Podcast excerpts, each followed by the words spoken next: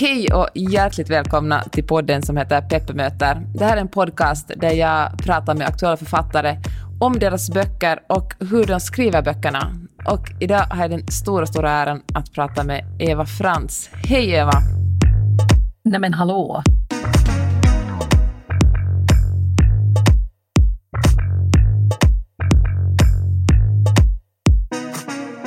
Jag vill börja med att tala om Nattens drottning som är en, eh, som en, en eh, bok för mellanåldern och som är en lite skrämmande bok. Alltså jag befinner mig långt efter mellanåldern, men jag tyckte ändå att det var lite...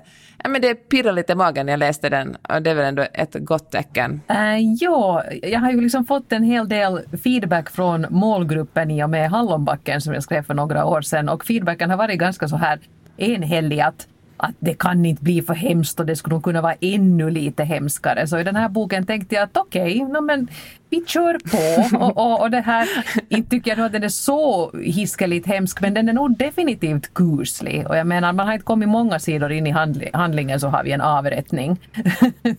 så det, det är ganska rakt på. ja, det var exakt det jag skulle säga. Alltså det är, men det gillar det, för att verkligen genast en skjuts in. Alltså vi börjar för, liksom, för många hundra år sedan. Vilken, vilken, vilket år utspelar sig den här? För vi hoppar ju till 1915, men den här avrättningen sker ju liksom den, den långt sker, mycket tidigare. Det är på 1780-talet som, som den här avrättningen sker då och så gör vi ett hopp fram, framåt i tiden då, men inte ändå nu fram till nutid utan som du sa till 1915. Så det är liksom på, på de planerna vi rör oss. 1915 får vi följa med Viktor som är 12 år gammal och har flyttat från Paris till Helsingfors och uh, försöker anpassa sig i sin nya stad. Det går inte alltid så bra. Han är han, eh, jag tycker du skriver det så bra. Du skriver så att Paris var också grått stundvis, men det finns det liksom en annan... En, på något sätt Helsingfors är, är gråare än han någonsin kunde föreställa sig att en stad kunde vara. Och det, och det här gråheten det liksom speglar sig säkert i att han inte riktigt har några vänner och han eh,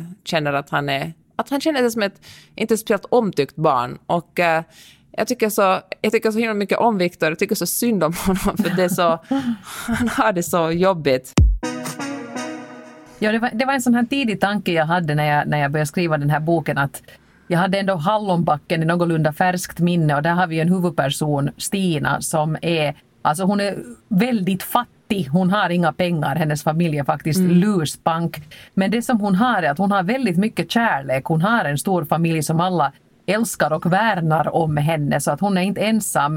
Och då var min tanke att, att Viktor han är ju inte riktigt samtida, han, han lever lite, lite tidigare faktiskt än Stina, men för honom är det tvärtom. Han har gott om pengar. Det går liksom ingen nöd på honom så här eh, penningmässigt. Men däremot så har han faktiskt ingen som riktigt tycker om honom.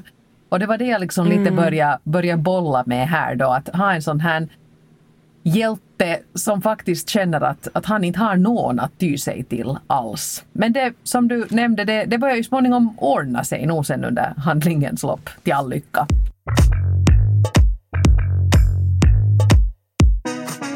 Jag har ju nu efter Hallonbacken varit ute i, i skolorna en hel del på sådana här besök och en massa modersmålslärare har sagt att varje gång de frågar av eleverna att vad vill ni att vi läser den här kursen eller nu här som högläsningsbok i, i klassen så skriker de unisont att någonting hemskt, vi vill läsa skräck.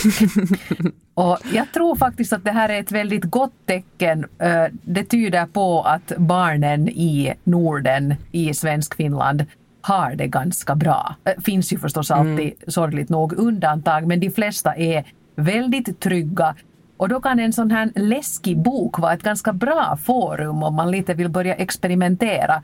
För det som är bra med en bok är att man får ändå, speciellt om man läser den själv, så kan man bestämma takten väldigt bra. Man kan tycka att oj, oj, oj, oj, oj nu börjar det här vara läskigt. Jag lägger ifrån mig boken en stund och tar ett djupt andetag och känner efter. Klarar jag lite till? Ja, det gör jag. Men om du till exempel ser på en läskig film eller spelar ett läskigt dataspel, då kan du inte riktigt påverka. Då kommer den här jump scaren mm. i något skede oh, och skrämmer upp en. Men med en bok så funkar det lite bättre men när jag nu väl har sagt det så har jag nog också fått höra om, om, av lärare att en del elever vill sitta under pulpeterna när de läser Hallonbacken.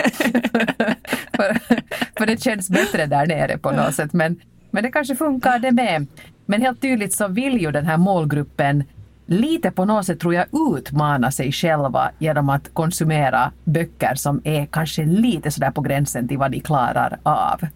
Och jag tycker det är väldigt spännande. Men jag tror att det kanske är min teori kring varför just den här genren eh, är så efterlängtad hos den här de här som är runt 10. Men vet du, jag tänker att det är väl en genre som, som är efterlängtad i nästan alla åldrar. Som eh, tonåring plöjer igenom, liksom, som alla andra tonåringar antar jag, liksom Stephen King-böcker. Mm, precis. Och det liksom var det ju grunden för en liksom, livslång rädsla för mörker och clowner. och, men, alltså, men det är någonting intressant i det. Och så tänker jag också att jag menar, vuxen, alltså vuxna människor läser ju också skräck. Jag menar, John Ajvide Lindqvist och, och Mats Strandberg är två liksom kända, för, väldigt liksom, populära författare som verkligen... Men, de skriver ju så hemska böcker att man verkligen knappt kan sova på natten efter att ha läst dem, eller åka eller ta färjan över liksom Ja. Jag menar Helsingfors och, och, och Stockholm. Man vet ju Framförallt liksom. inte nej. Kryssningar har aldrig varit sig lika efter den, den boken. Nej, efter färjan. och jag det finns ju någonting, någonting liksom mänskligt i att vilja bli uppskrämd. Och det var intressant det du sa, att, att om man är trygg så kan man leka med det här. Att de här böckerna så kanske inte liksom passar sig så bra i Jemen eller, eller Syrien. Nej, och jag tror att det är precis samma mönster som gäller i, jag menar med att den här deckarvurmen i Norden mm. är så stor. No, vi har det också ganska bra. Eh, jag menar, vi har inte haft krig här mm. på ett bra tag. De som, som har upplevt krig på, på hemmaplan, alltså, de börjar vara ganska få. Sen har de förstås flyttat mm. hit en massa människor som har, dessvärre har krig i mycket färskt minne. Men, men väldigt många i Norden så har inte behövt känna sig rädda speciellt mycket. Och då kanske det blir det här lite konstiga att när man ska koppla av till exempel typ, vad ska vi säga, annandag jul, det ännu finns några mm. konfekter kvar i Aladdin-asken, då vill du läsa om lite ond bråd död. Det passar liksom in att sätta sig där och, och njuta uh, i, i julmyset. Och jag tror att det där är lite samma grej där, medan däremot har jag hört att till exempel hela så gott som hela Sydamerika. Eh, deckare går inte alls hem där, speciellt inte i länder som har en ganska blodig närhistoria. De vill läsa romance, de vill liksom slappna ja. av, de vill ha den här verklighetsflykten och sådana genrer kan sen vara stora där igen. Och jag tror det här är helt samma mönster som gäller sen med att små nordiska barn vill ha hemska böcker.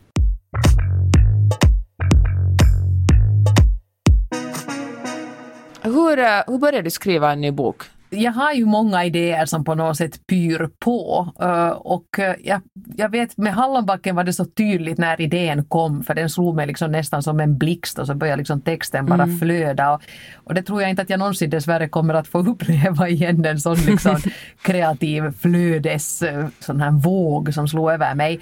Så det var lite trögare att, att få fram Viktor men när jag väl hade börjat tänka i de banorna så kom hans handling, eh, det gick ändå ganska snabbt och jag, jag hade några sådana som jag ofta gör när jag skriver böcker, att jag har kanske några referensramar och det som jag älskar när jag skriver för barn är att jag går ju tillbaka till det som jag själv älskar som barn. Mm. Och jag älskar opera och jag hade någon sån här grej för just... Berätta lite, Älskade du opera jag, som barn? Jag älskar opera, ja. Det var, det var, man höll lite tyst om det för man skulle gilla New Kids. Men jag gillar Mozart. Låter jag Vilket väldigt... sofistikerat ja, barn. Ja, men det, men det gjorde jag. Jag älskar opera och jag älskar framförallt Trollflöjten som eh, mamma och pappa hade väl bandat på video när det var någon sån här Trollflöjten-uppsättning på den här Drottningholmsteatern. Och den där tittade jag på på repeat, alltså jag såg på den säkert varje dag under ett sommarlov så att jag har liksom varit helt begeistrad av Trollflöjten i något skede. Och sen har jag alltid haft en grej för, för teaterhus. Jag tycker det är någonting otroligt pirrigt och härligt med gamla teatrar mm. och röda sammetssäten och kristallkronor och det här. Och så hade jag ju också då, då var jag lite äldre men, men blev jag ju helt betagen av eh, Fantomen på Operan Först mm. såg jag ju då mu musikalen men så läste jag också boken och jag blev kanske ännu mera eh, av, tagen av det här. Visst gjorde en sån här eh, romantisk historia där som förstås var, var lite pirrig den också men jag tror att jag mest gick igång på det här att det skulle finnas de här tunnlarna och hemliga källare och hemliga sjöar och sånt här. Och, och någon som har tillgång till alla de här hemliga labyrinterna och passagerna i ett stort fint operahus. Så jag på något sätt gick tillbaka till det. Och eh, sen när jag nu hittade Viktor och började höra hans röst inom mig så var det ganska roligt att börja rafsa runt i det här. Att vad kan vi få ihop av? Lite Trollflöjten, lite Fantomen på Operan och sen då den här lilla runda pojken. Det var också en sak som jag visste att nu vill jag skriva. Jag vill skriva om ett tjockt barn. Uh, mm. Som inte är... Varför det? Jag, jag, tyckte, jag tycker att de är för få. Uh, I den mån som tjocka barn dyker upp så är de ofta antingen elaka. Uh, tänk mm. dig Harry Potters kusin. ja, just det. Ondskefulla eller så är de korkade. Uh, och jag tyckte att, att det ska vara bara en, en grej. Jag menar han, han råkar nu vara tjock men det är liksom inte det som på något sätt definierar honom. Och till och med att han, han själv då liksom uh, definierar sig som, som rund. Och jag tyckte att, att nu vill jag testa att vad, vad händer när vi gör på det sättet. Och uh, jag tycker att det funkar ganska bra. En helt vanlig unge som råkar vara rund. Jag tycker det finns, de vanliga ungarna är nä, nästan alltid normalviktiga eller så är det en grej att de är väldigt smala och spinkiga. Men runda hjältar som varken är sådär överdrivet roliga, överdrivet dumma eller överdrivet jävliga, de är ganska sällsynta. Men nu finns det åtminstone en. Alltså det där är, tror jag är så viktigt att uh, skriva in en representation. För att när du säger det så är det, ju, det är ju faktiskt helt sant. Alltså de tjocka barnen är då alltså dumma eller korkade eller liksom the comic relief, alltså de som ska vara lite roliga. Alltså på något sätt som tjockhet kommer alltid med ett specifikt personlighetsdrag. Man kan inte bara vara tjock och uh, ja, människa. Precis. Och det där har suttit, Tänk alla liksom barnfilmer på 80-talet, The Goonies och sådär. Mm. Ja, den tjocka killen, han var absolut med i gänget men nu var han ju den som man skulle skratta åt för att han var tjock, ha, ha, ha. Och då tänkte jag att det skulle vara skönt att komma ifrån det där i den månen den på något sätt schablonen ännu lever kvar. När blir det för läskigt för ett mellanålders barn? Det är jättesvårt att veta. Um, Uh, och, och, det får man kanske inte riktigt klart för sig ens förrän man har, och jag tror inte ens man får klart för sig det när man läser recensioner som vuxna människor har skrivit utan mm, det är nog i nej, möten med barnen man får det där saldo. Och jag har pratat hemskt mycket med en massa barn om det här. Och de tycker ju att olika saker är obehagliga. Att en tycker att sprutor är det värsta de kan tänka sig och, mm. och andra tycker att små utrymmen eller spindlar är förfärligt. Så att det är så olika. Men de har också varit ganska överens om det där att att nu kan det bli hur hemskt som helst. Att varför ska man på något sätt liksom ha ett klarare ramverk för det här för att man skriver för barn? Uh, mm. Inte säger man ju heller när man skriver en deckare för vuxna att, att den här kanske lämpar sig för tanter mellan 58 och 74. men, men, med barn så ska man ju, och förstås det är ju en bra grej att man har åldersgränser och sånt här, det är inte det, är inte jag menar. Men i alla fall man kan också försöka lita, lita på magkänslan där. Eh, och jag, har, alltså jag, jag tycks minnas min barndom ganska bra och jag kommer ihåg precis vad som skrämde mig mest. Och när mm. någonting, jag vet en bok kastade jag ifrån mig för att den blev för hemsk. Och eh, det är den här, eh, den är ju inte ens en skräckbok, den är bara väldigt, väldigt sorglig. Den här Godnatt Mr Tom heter den. Ja, ja just det. Michelle Megorian, vad hette hon författaren? Och i alla fall, det minns jag att det blev i ett skede så hemskt. Det är någonting att de går in i en skrubb och där sitter en liten pojke med en död bebis i famnen och det blev liksom bara jag slängde ifrån mig boken och sa mm. att det mm. här är inte okej. Okay. Det här kom liksom, det, det överrumplade mig och det blev för hemskt helt enkelt. Men den där situationen har på något sätt levt kvar i mig ganska mycket så att jag sitter ibland och gör sådana överväganden att ja, att nu kommer vi faktiskt att ha en halshuggning här. Hur skriver vi den så att barnet förstår vad som sker och att det är förfärligt men så att det inte liksom blir allt för obehagligt. Och det är svårt och jag vet inte om det har lyckats. Jag, jag, hoppas att det ska bli en balans i det för de flesta men samtidigt måste man ju kanske också säga att mina böcker är kanske inte för riktigt alla barn. Att är man väldigt känslig och vet att man blir och funderar på sånt här och får mardrömmar så så kanske man inte ska läsa dem eller då läsa dem tillsammans med en vuxen eller så här. Finns det någonting annat som du tycker är lite smått irriterande som barnboksförfattare, liksom någon slags eh, tankar kring vad, hur barn läser eller vilka sorts böcker du skriver eller andra människor skriver? Ja, um, jag tycker kanske inte att jag irriterar mig så mycket men jag tycker däremot att när jag själv skriver att det är väldigt jag brukar ganska långt ju liksom slänga iväg realismen när jag skriver för barn och mm. det är mm. väldigt skönt för att jag har ju precis som du också Peppe, har man ju liksom en, en journalistbakgrund som lite mm. ibland det där på något sätt och, och nafsar mig i baken när jag skriver att men är det här realistiskt, skulle det gå till på det här sättet? Det här kommer du måste skriva om senare om du inte gör din research nu. Och då kan det bli ganska på något sätt, det blir, det, man kommer lite av sig och det blir plötsligt lite glädjelöst det där skrivande. Men i barnböckerna så öser jag på bara eh, och är det sen liksom långsökt eller någonting så det struntar jag lite i.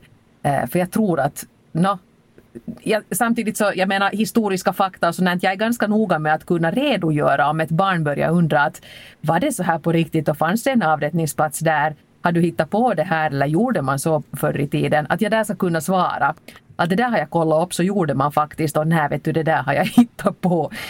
Men jag tycker att eh, den bästa barnlitteraturen är ju den när författaren helt har liksom släppt och låtit det fara bara och, och liksom låtit det bara fara iväg liksom.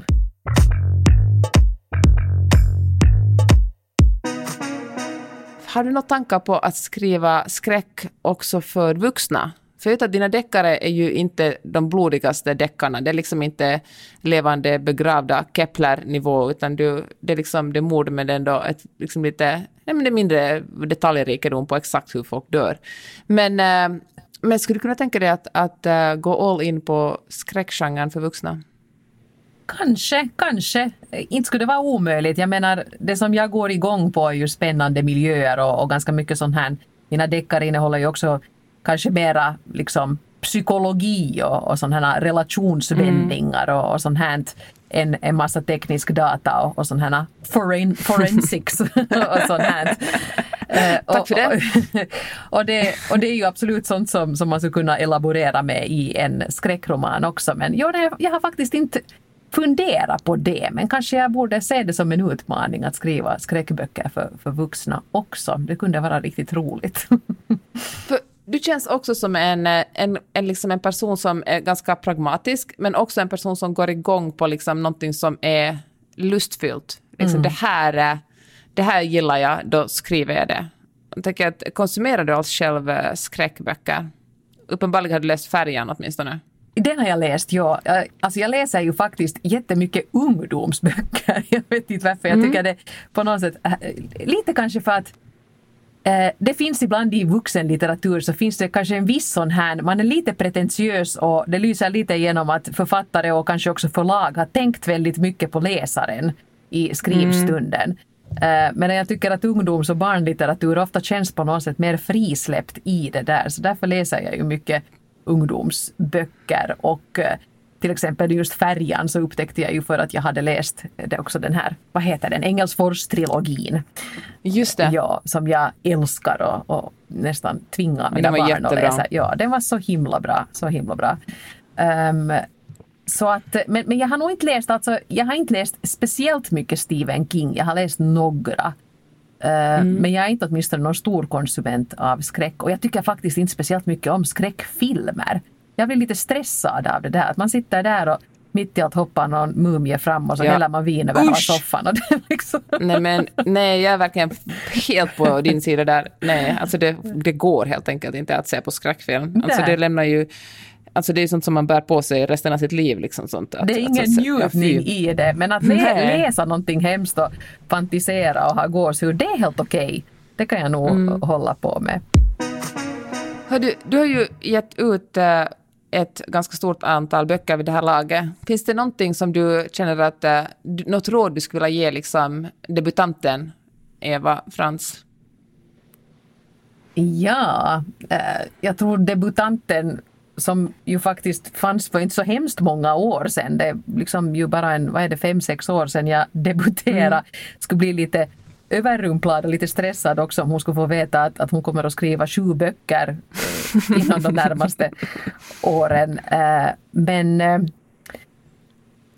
jag har lärt mig mycket. Jag har till exempel det som har underlättat väldigt mycket och varit liksom gjort, gjort en konkret grej för mitt skrivande. Är till exempel det att jag till sist lyckades hitta ett kontor.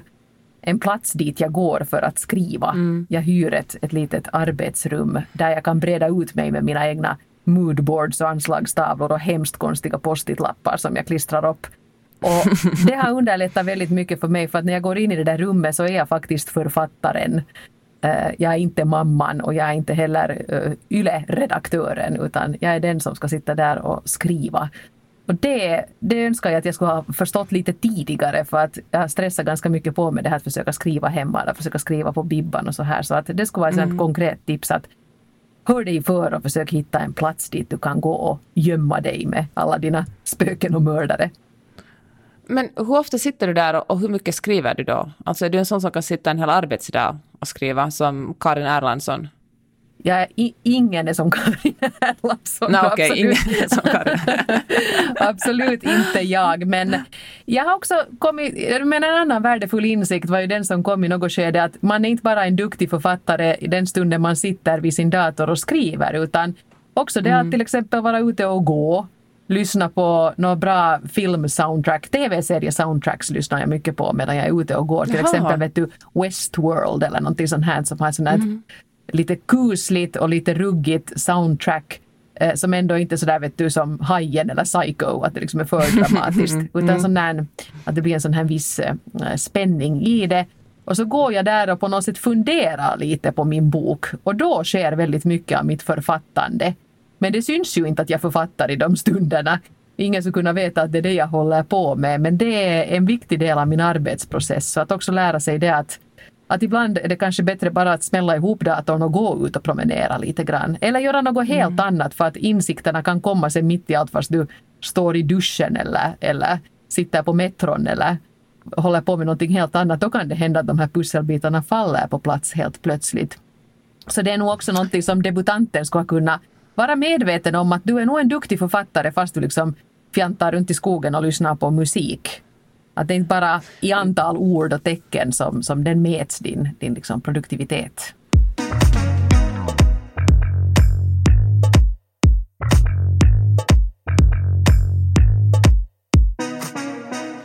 Drabbas du någonsin av eh, själv, alltså tvivlar du någonsin på din egen text? Och om du gör det, hur hanterar du det? Oj, det gör jag väldigt, väldigt ofta. Eh, en stor fördel där är ju när man har skrivit några böcker och har, en, har, har sådana förtrogna på sitt förlag som, som hjälper en. Mm. Eh, det är jätteskönt. Eh, och att ha dem där som man litar på och som säger, säger till, märker bristerna och också ger lite det där de säger ju nästan alltid bara snälla saker. Att det blir nog så bra det här. Åh vad du är duktig. Men hör du det här, det förstår man inte riktigt. Men gud vad skönt det ändå är. Alltså att de är psykologer och uh, proffs samtidigt. Liksom förläggarproffs samtidigt. De är värda sin, sin vikt i guld verkligen. Uh, så att det hjälper ju en massa. Uh, sen passar det mig ganska bra att hålla på med lite olika grejer samtidigt för att har jag haft liksom en, helt, en dag när jag har känt mig som en värdelös författare så det är ganska skönt att nästa dag få vara en ganska duktig poddare. man kanske mm. återfår sitt självförtroende när man märkte att men det här gick ju ändå ganska bra. Det här blir ju en riktigt bra podcast här som vi gjorde nu här idag. Och sen nästa dag när jag ska bli författare igen så tar jag kanske med mig lite av det där självförtroendet in i det. Och tycker att okej, okay, jag är ju inte en nolla, inte för den här texten nu riktigt så usel som jag tyckte i, i förrgår när jag, när jag stängde datorn och, och tog en whisky och, och grät mig till söms.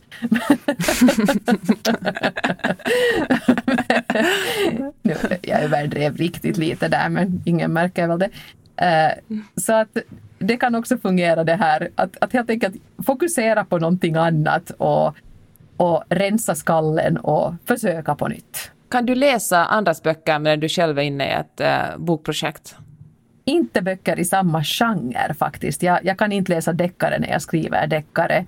Mm. Uh, det, det, blir för svårt. Men till exempel nu, när jag, nu har jag hållit på att skriva en, en adventsbok uh, som också blir Jaha. lite så här kuslig. Ja, det blir nästa års uh, adventsbok som, som ges ut av Schiltz och Söderströms och Bonnier Carlsen.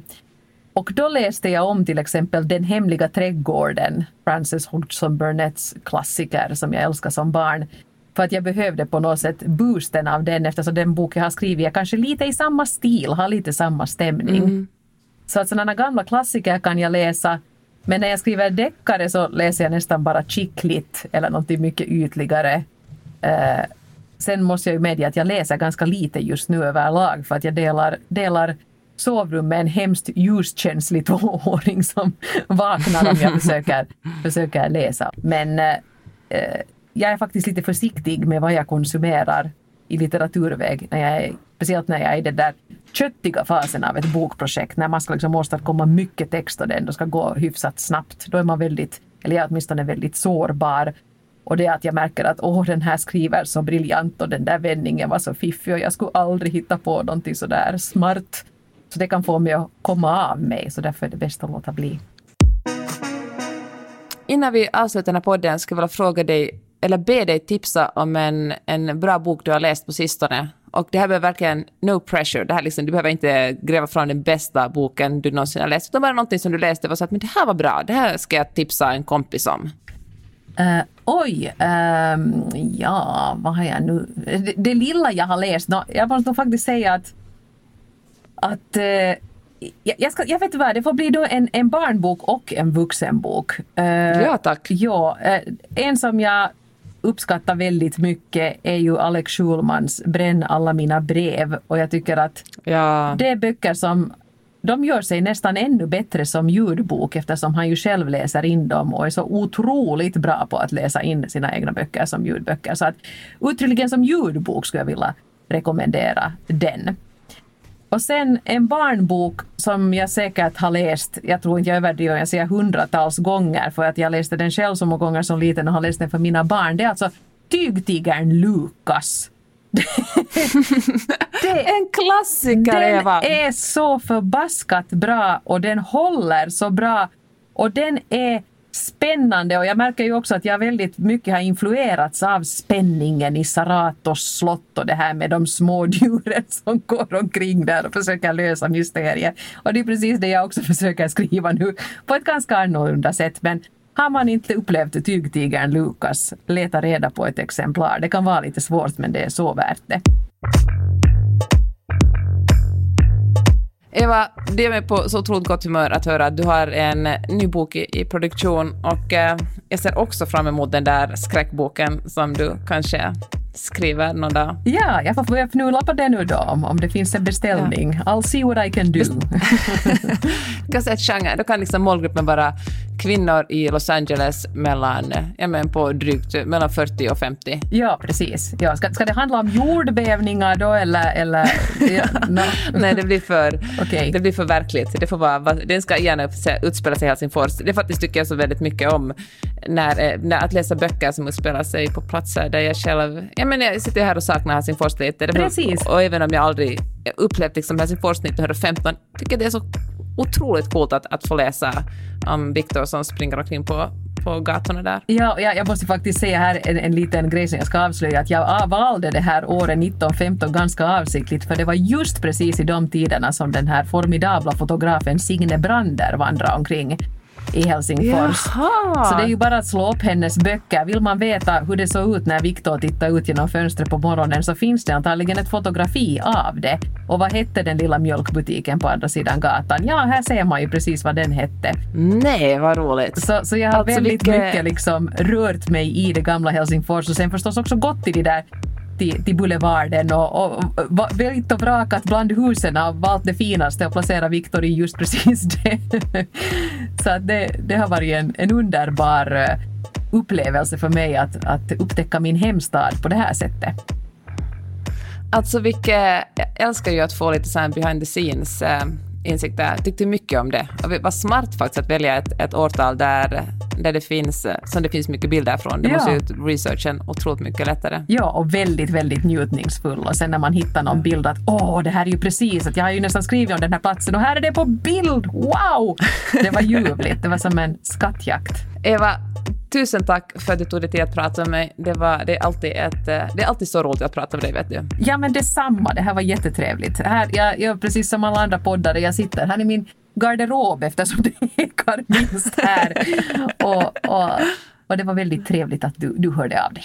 Hör du, vi hörs igen när din nästa bok kommer ut. Ja, det, det är i oktober, så vi hörs då. Hej så länge. Hej då.